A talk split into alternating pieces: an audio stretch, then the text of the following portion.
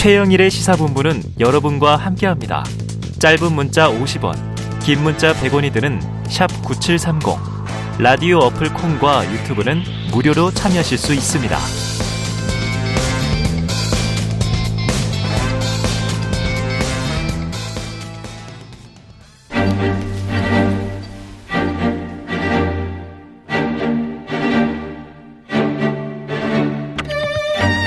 네, 보수의 눈으로 현안을 들여다봅니다. 보수의 품격. 자, 이헌주 전 국민의힘 의원 나오셨습니다. 어서 오십시오. 네, 안녕하세요. 시그널을 딱 들으시니까 네. 무슨 드라마. 그러니까요. 같죠? 어디 나왔더라? 좀 비장한. 저도 어디선가 많이 익숙한데. 네.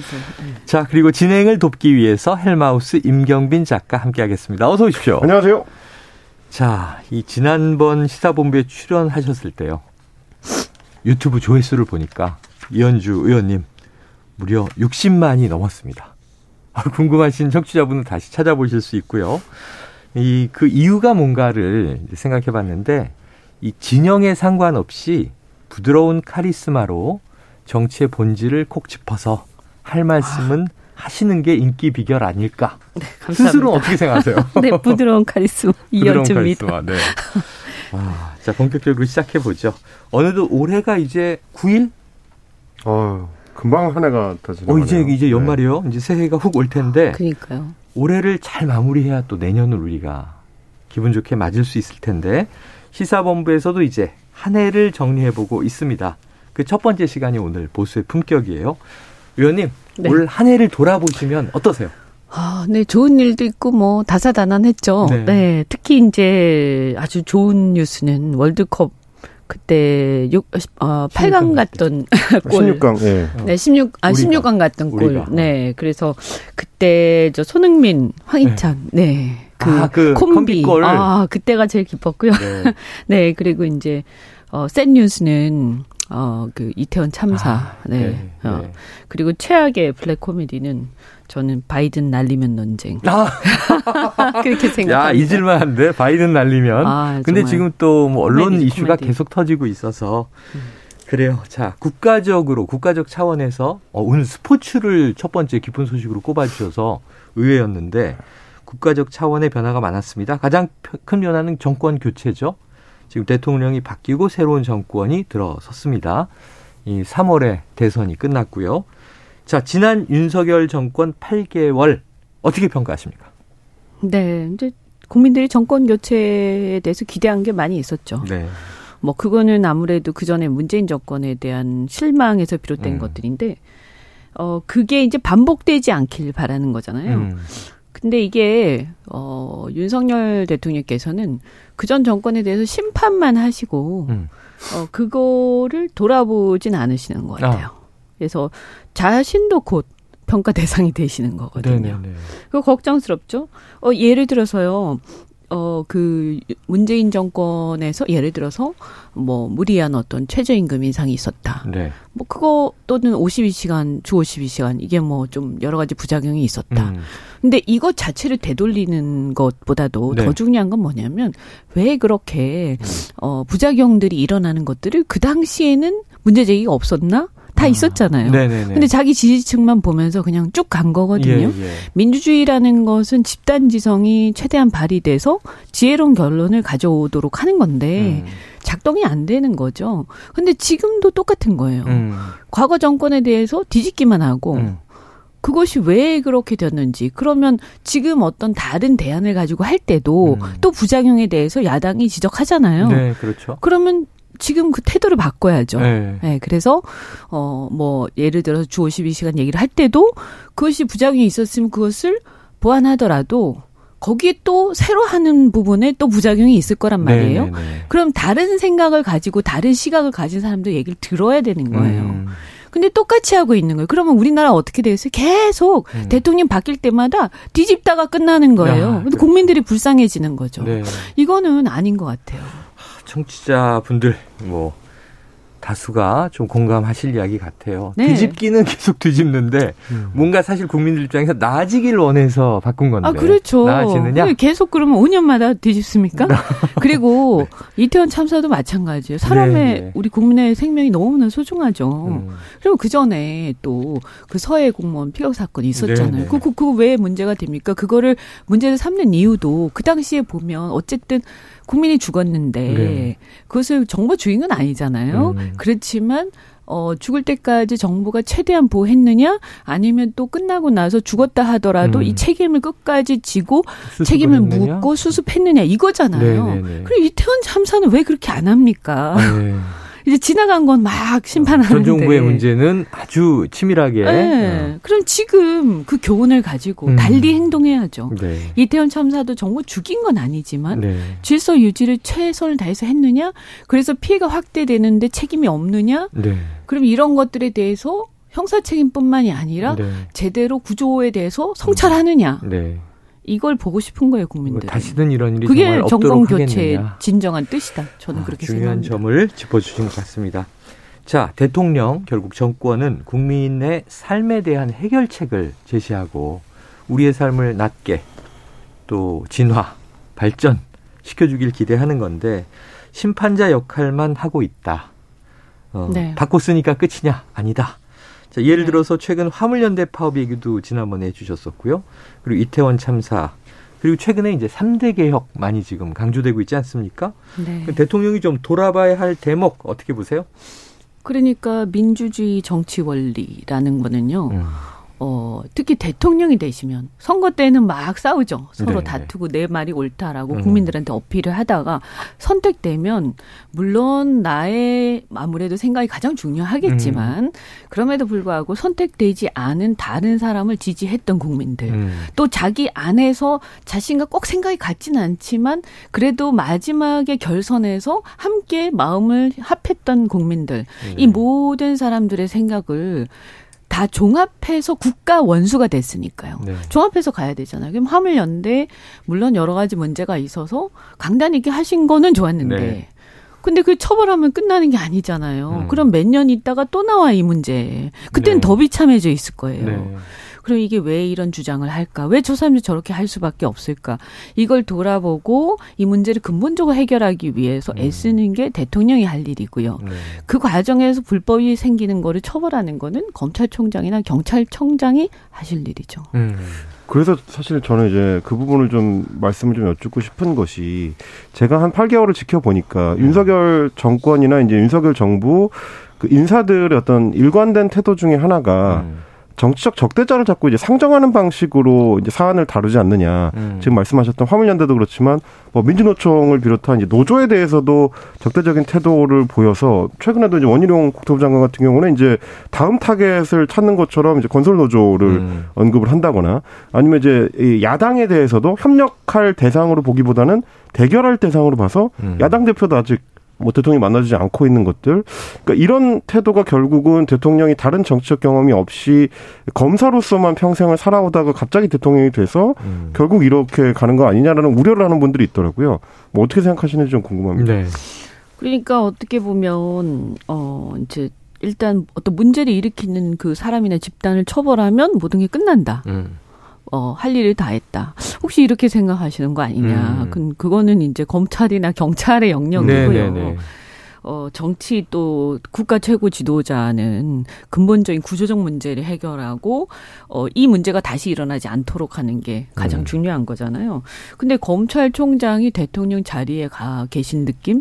그러니까 대통령의 제왕적 우리나라 특히 대통령 중심제지만 특히나 권한이 너무 막강하다고 그러잖아요. 근데 이게 문제인데 그 제왕적인 대통령의 권력을 검찰총장이 행사하는 느낌? 그러다 보니까 뭔가가 이렇게 어딘가가 허전하죠. 어딘가가 국정의 운영에서 뭔가 해결하는 것들이 이렇게 막 처벌하고 나쁜 놈을 뭐 잡아가고 뭐 이런 건 하는 것 같은데 네네. 거기서 끝나는 것 같아요. 그래서 과유불급이라고 저는 생각을 하는데 법치도 너무 과하면 네. 공안이 되거든요. 아, 그렇죠. 그죠? 그리고 이제 이 함께하는 국민들 이런 또 이런 국민들의 얘기 이렇게 다 듣고 왜 이게 그냥 자신이 잘하기 위해서 들어야 되는 게 아니고요. 네. 민주공화국의 국가 원수의 의무예요. 우리 헌법상 책무입니다. 왜냐하면 이 정치 원리에 따라서 자신을 지지하지 않거나 또는 지지했어도 자신의 측근이 아닌 나머지 사람들에 대한 통치 권력을 위임받은 거 아닙니까? 추상적으로. 그렇죠. 그러니까 뽑았다고 해서 그 사람들한테만 위임받은 거고 나머지 국민이 아닌 게 아니잖아요. 네네네. 그 되고 나면 모든 사람하고 같이 해야 되는데 그러면 나한테 딴 얘기하는 사람, 그 사람을 지지하는 사람들, 네. 이들의 생각도 국민의 주권의 일부인 거예요. 그럼 그 권력을 조화시키는 것이 본인이 사회자로서 모든 어떤 그 의장 역할을 하더라도 네네. 나머지 사람들의 생각을 반드시 들어야 돼요. 우리는 좀 착각하는 게 대통령만 되고 나면 네. 마치 왕이 된 것처럼 절대 권력을 가진 것처럼 네네. 착각을 해요. 예. 물론 그것도 5년뿐이 안 되지만. 그렇죠. 근데 그게 우린 민주공화국이잖아요. 네. 그 헌법에 나와 있자 제일 앞에. 국가경영을 하는 동안도 예. 그렇죠. 민주적인 절차가 있는 것이고. 내가 절대 권력을 갖는 게 네. 아니라 네. 일종의 어떤 그 결재권 내지는 위임된 권력의 예. 마지막 사인하는 사람이지만 네. 그 과정에서 민주적이고 다른 정치 권력들, 네. 세력들하고 대화를 통해서 위임된 권력의 권한 배분을 제대로 해야 되는 거예요. 남의 그래서 우리 국민들도 문제인 게 왜 뽑았으면 그 사람 하자는 대로 해야 되는 거 아니야? 딴소리 하면 되게 쓸데없는 소리 하는 것처럼 취급하고 비효율적이라고 생각. 예. 그 왜 그러냐면요. 제가 생각해봤는데 우리는 아직 자유민주주의에 대한 훈련이 잘 안 돼 있어요. 네네. 권위주의 체제에서 어떻게 보면 너무 오래 살았죠. 근대화가 됐잖아요. 네, 그래서 발전을 했지 않습니까? 네. 그래서 사실 어떻게 보면 이제 훈련 제대로 하고 있는 거 아닌가. 이제. 네. 그 초입이라 혼란이 좀 있다. 네. 그런데 저희 작가가 인상적으로 의원님 말씀 들은 대목은 저는 이렇게 이해를 했어요. 출래불사춘 우리가 많이 얘기하는데 봄은 왔지만 아직 봄은 아니도다 이런 것처럼 네. 정권교체가 참 중요했는데 네. 됐는데 아직 그 진정한 정권교체는 이루어지지 않았다. 그렇죠. 그래서 문재인 정권 때 네. 잘못됐던 것들의 내용만 생각하지 말고 그게 왜 그렇게 그때도 다른 얘기들이 분명히 예를 들면 소득주도 성장할 때 네. 자영업자들이 얼마나 외쳤었어요. 문제를. 그죠? 네. 근데 결국 나중에 가서 그 문제 불거졌잖아요. 네. 근데 왜 그때 그렇게 외칠 때 듣지 않았을까? 그걸 고민해야 되는 것이지 그 결과만 가지고 뒤집는다고 똑같은 방식으로 뒤집는다고 네. 되는 건 아니죠. 알겠습니다. 그러다 보니까 이제 제가 그 야권 인사들을 만나서 얘기를 들어보면 굉장히 좀 답답해하더라고요. 이게 이제 단순히 이제 여당이었다가 야당이 돼서 답답한 차원의 문제를 넘어서 정치가 실종된 것 같다 이런 얘기를 하면서 본인들이 어쨌든 의회 다수당을 아직 점하고 있으니까 어느 정도 대통령에 대한 이제 견제 작동을 할 수 있을 거라고 이제 생각을 했는데 이게 대통령제라는 게 그냥 대통령이 그냥 무시하려면 영원히 무시할 수 있는 거구나. 뭐 예를 들면 이상민 행안부 장관에 대해서도 야당뿐만이 아니고 이제 다른 많은 이제 인사들이 뭐 우리 의원님도 마찬가지고요. 이헌주 의원님도 마찬가지고 이거는 정치적 책임을 져야 된다. 이 상황에서 행안부 장관이 계속 자리를 지키는 거는 대통령한테 중장기적으로 무조건 부담이 된다. 이런 제언들을 하고 있는데도 불구하고 대통령이 국회에 이제 해임 건의안조차도 그냥 무시해 버리려고 하면 얼마든지 이거 무시할 수 있는 거구나. 그냥 대통령이 고집을 부리면 정치가 작동 안 한 상태로도 계속 국정이 굴러가는구나. 이런 답답함을 좀 느끼는 분들이 많은 것 같더라고요. 그러니까 이게 민주주의의 어떤 맹점인데요. 일단 선출을 민주적으로 했다고 민주주의가 완성되는 게 아니고 네. 사실 그 과정에서 민주적으로 운영이 돼야 되는 것인데 그렇죠, 그렇죠. 대개 보면 거기에는 제동장치가 강력한 게 없기 때문에 선출만 딱 끝나고 나면 선출한 권력이 아무리 독선적으로 해도 막을 수가 없는 주어진 거죠. 주어진 임기 동안은. 네, 과거 히틀러도 사실 네. 선출된 권력이고요. 우리가 미국 같은 경우에도 사실은 뭐 호불호가 있지만 트럼프 이후에 보면 그런 네. 문제가 지금 드러나고 있지 그렇죠. 않습니까? 네. 그러니까 이런 부분에서 저는 그러면 특히 우리나라 더 문제가 여당 의원들은 대통령자하에 국회의원들이잖아요. 그렇죠. 그리고 그 대통령제는 대통령 권력이 워낙 막강하기 때문에 내각제랑 달라서 그 어떤 역사적 경로를 보면요. 의회가 강력하게 대통령을 견제할 수 있도록 모든 장치가 돼 있어요. 네.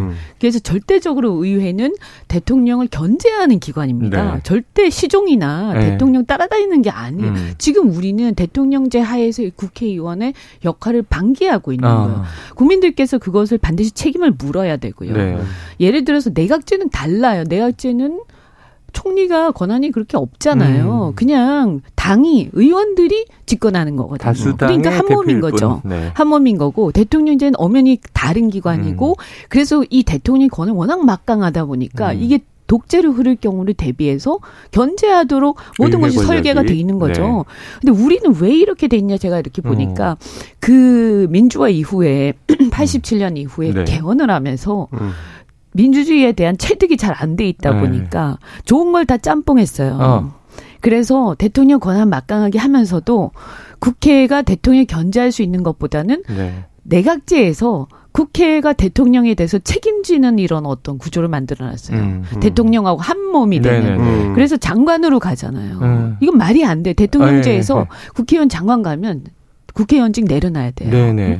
근데 그냥 가면서 겸직하고 그러니까 다 장관 자리 바라보고 또 전직 같은 경우에는 막 낙하산 공공기관의 낙하산 바라보고 전부 다 줄 서고 그런 것도 있을 수가 없어요. 대통령제에서는. 네. 그다음 공천 보세요. 대통령이 그다음 당대표가 공천에 개입할 수 있게 돼 있어요. 당대표를 통해서. 그런데 미국 같은 경우 공천을 당대표라는 게 있지도 않고요. 공천을 당이 안 합니다. 국민들이 하죠. 그 왜냐 하면 의원들이 대통령의 권한에 의해서 복속되는 걸 막기 위한 거거든요. 그러니까 각각의 나라들이 역사가 그렇게 흘러갔을 때 이유가 있는 거예요. 네. 근데 우리는 그때 짬뽕 해가지고 지금 엉망이 된 거예요. 엉망이 됐다. 저는 이거 개헌해서 어느 쪽으로 가든 제대로 가야 된다. 제대로 가야 된다. 네. 알겠습니다. 자, 이게 좀 요거 여쭤봐야 될 것 같아요. 지금 아까 뭐 임 작가도 여쭤봤지만 대통령이 이제 정치인이 아니고 검사 검찰총장 출신이라 좀 과잉 법과 원칙 강조하는 거 아니냐. 그 외에 정치의 영역이 있다. 지금 강조해 주셨으니까요. 자, 이제 실제로 의정활동 해보셨으니까 지금 네. 연말에 제일 세게 지금 뭉쳐있는 이슈가 매일 다루는 예산안이에요. 예산안, 네. 그런데 이제 야당에선 이런 좀 문제 제기를 하죠. 사실은 여당하고만 얘기하면 합의가 될 텐데 대통령실 뒤에서 압력을 행사하는 것 같다.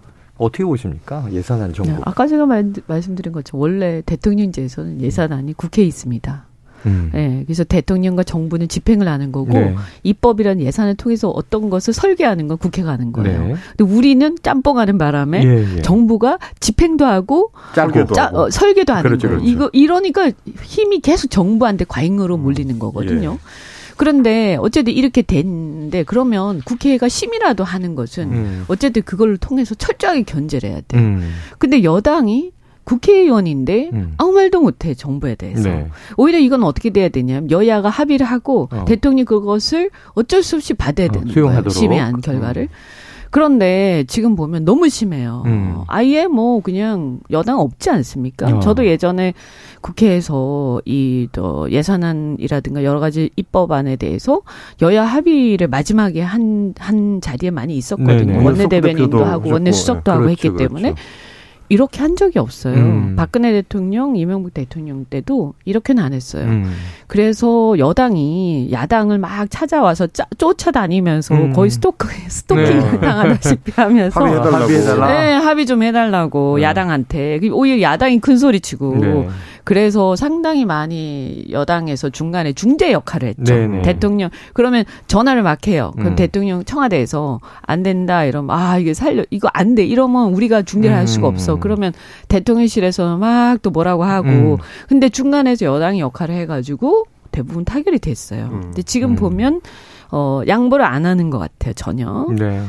그래서 이거는 사실 문제인데요. 근데 야당도 아마 이제 윤석열 정부나 윤석열 대통령에 대해서 파악하셨을 거예요. 네. 아, 양보 안 하는구나. 그냥 하고 싶은 대로 그냥 하는 거. 원래 자기가 하던 대로. 그러니까 검찰총장 때도 수사할 때도 좀 다소 무리하다든지 좀 약간 너무한 거 아니야? 이런 수사도 막 밀어붙였잖아요. 자신의 직감을 믿고 그렇죠? 추진하는 거죠. 그거를 국민들이 좋아하신 거 아닙니까? 네네.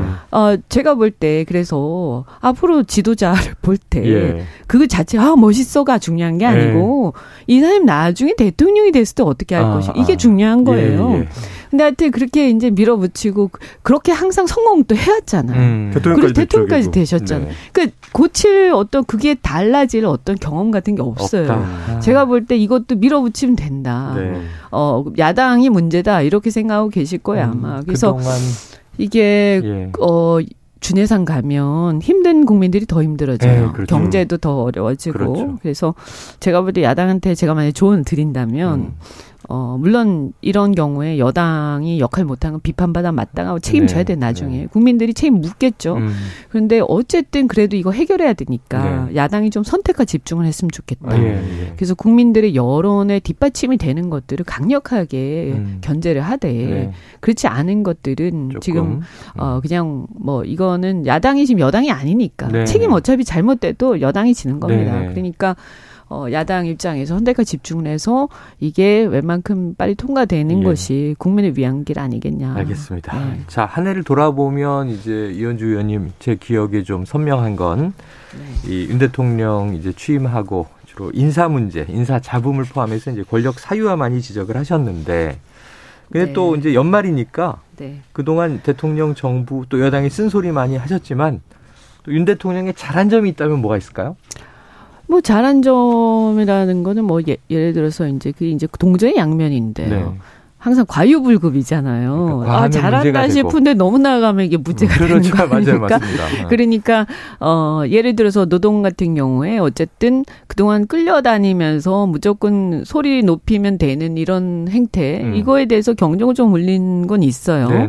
근데 그 이후에 이제 구조적 문제나 해법을 내놓지 못하는 것이 한계지만 어쨌든 그런 부분들 그러니까 어떤 그동안에 이렇게 민주주의가 또 너무 이것을 잘못 이해해서 각자가 그냥 많이는 많이 투쟁을 하는 이런 상태에 대해서 한번 돌아보는 계기를 만들었다. 이런 건 좀 평가를 하고요. 다만 여기에서 그러면 정권 교체를 우리가 얘기를 할 때 뭐였냐. 그전에 이명박 박근혜 또 이렇게 감옥도 가셨지만 어쨌든 국정농단 그리고 문재인 대통령에 이르기까지 국민들이 무엇을 가장 문제시하느냐. 이 권력의 사유화예요. 이명박. 박근혜 그 국정농단의 여러 가지 당무 개입이라든가 특수활동비 문제 그렇죠? 여러 가지 있었죠.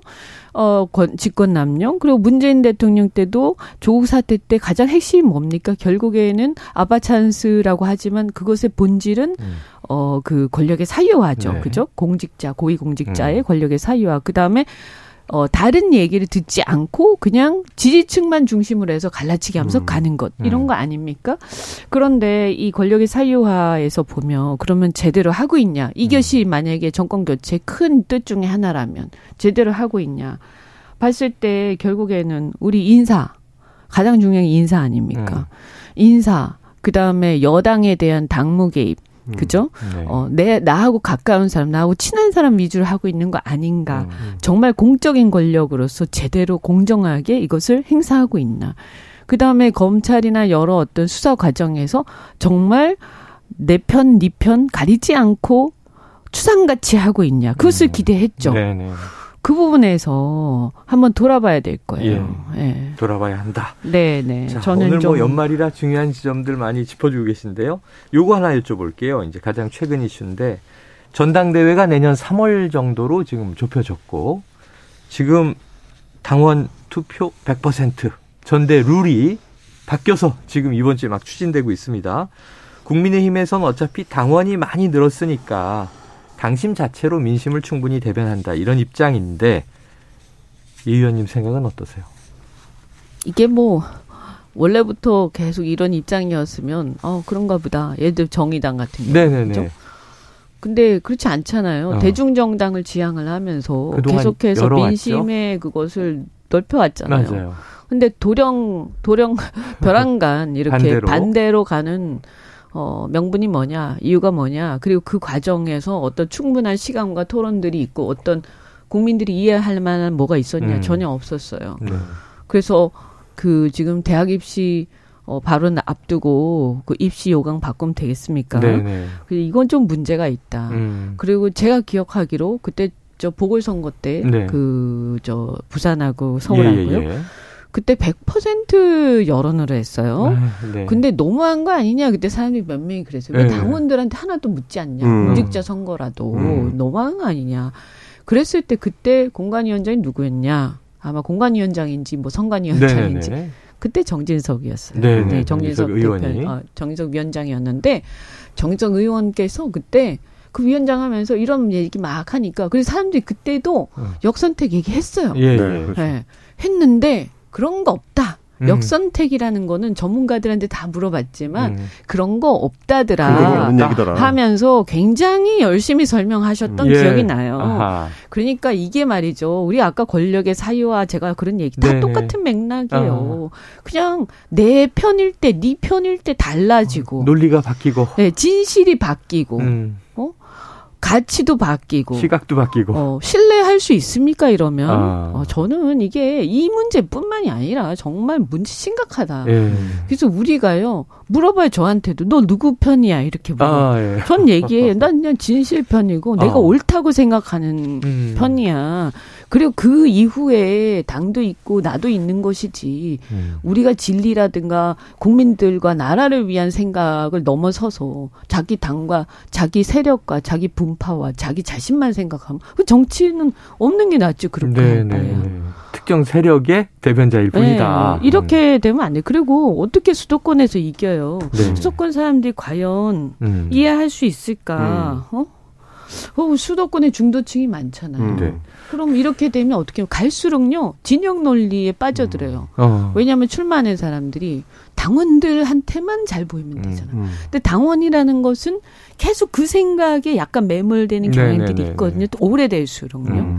그리고 이게 또 부작용이 뭐냐면 자칫 잘못하면 이제 조직 선거를 하게 돼요. 네네 그렇죠. 왜냐하면 뭐 뭉태기로 들어오면 되니까. 네.